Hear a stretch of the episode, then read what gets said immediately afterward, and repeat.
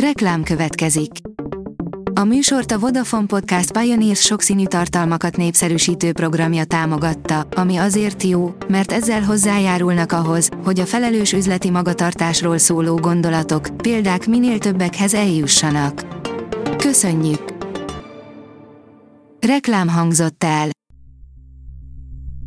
Szórakoztató és érdekes lapszemlénkkel jelentkezünk. Alíz vagyok, a hírstart robot hangja.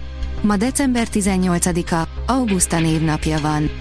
A 444.hu oldalon olvasható, hogy az 55 éves könyv, ami dermesztően pontosan írta le azt, amiben ma élünk. A spektákulum társadalma 1968 fontos szövege volt, de azóta is sokan nyúlnak hozzá, ha a kapitalizmus működését akarják megérteni. Az új magyar megjelenés mellé időzítve interjú a Guy Debord könyvét másodszor is lefordító képzőművésszel, Erhárt Miklóssal. Emlékszel VV Zsófira, felismerhetetlenül néz ki az egykori villalakó, írja a Noise.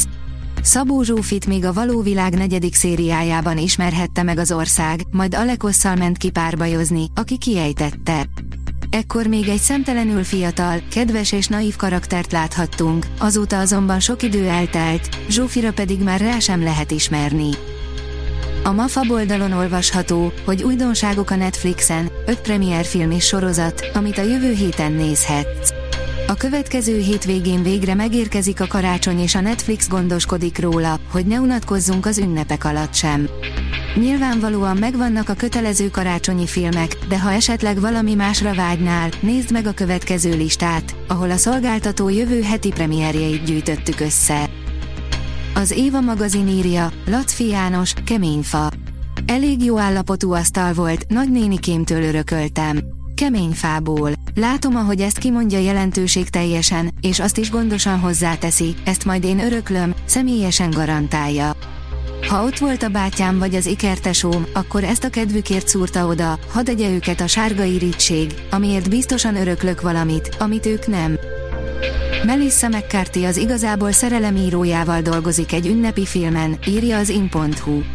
Melissa McCarthy egy vadonatúj ünnepi vígjátékban kapta meg az egyik főszerepet, melyet az igazából szerelem forgatókönyvírója készít. A filmnek egyelőre nincs címe és a másik központi alakja sincs még kiválasztva, de egy ilyen csapattal már nehéz lesz rossz produkciót készíteni. Márton András, kinéztem a térképem, hol van legtávolabbi gimnázium a Krisztina körúttól, és lementem Békésbe, mint a húzat, írja az rtl.hu. Márton Andrásé nem egy tipikus magyar színész karrier. Miután végigjátszotta a nagy budapesti színházakat, volt asztalos Finnországban, konzul és kulturális intézet vezető Amerikában, önkormányzati képviselő, jelenleg pedig kutyapanziót üzemeltet a feleségével. Angelina Jolie lemondott ENSZ megbízatásáról, írja a Librarius. Angelina Jolie színésznő bejelentése, az ENSZ-ben végzett 20 évi munka után úgy érzem, itt az ideje, hogy másképp dolgozzam. A járványoktól, a társadalmi békétlenségtől és a mindent elárasztó erőszak hullámtól félünk a legjobban, és a testrablók támadásától, írja a Blick. Kevés olyan fantasztikus regény akad, amely olyan mély hatást gyakorolt a közgondolkodásra, mint Jack Finney 1955-ben megjelent regénye, a testrablók inváziója. Nem véletlen, hogy a filmesek is megkülönböztetett figyelmet szentelnek neki, több alkalommal is feldolgozták. A Hungarian Press írja, 50 évesen ült le fentezi regényt írni a gazdasági igazgató. Soha nem késő kipróbálni magunkat egy teljesen új területen, mutatja Kövér András gazdasági igazgató példája, aki most jelentette meg első fentezi regényét. A pénzügyi szakemberből még a családja sem nézte volna ki, hogy könyvet írna. Mégsem bújt ki teljesen a bőréből, Excel fájlban gyűjtötte össze az ötleteit és a fordulatos könyv karaktereit. Az igényes férfi.hu írja, Norman Reedus is csatlakozik a John Wick spin-off, a balerina stábjához. A címszerepet Anna de Armas alakítja majd, és Angelika houston is láthatjuk benne, most pedig az is kiderült, hogy Norman Reedus, a The Walking Dead sztárja is csatlakozik a balerina stábjához. Átmenetileg bezárt a Keszthelyi Balaton Színház, írja a Színház online. Keszthely vezetése még októberben fogalmazott meg átfogó intézkedési tervet a megnövekedett energiaárak miatt. Ennek része, hogy december 15-től várhatóan március közepéig zárva lesz a Balaton Színház. A Hírstart film, zene és szórakozás híreiből szemléztünk.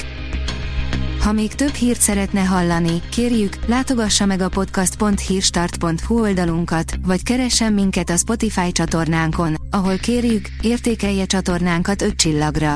Az elhangzott hírek teljes terjedelemben elérhetőek weboldalunkon is. Köszönjük, hogy minket hallgatott!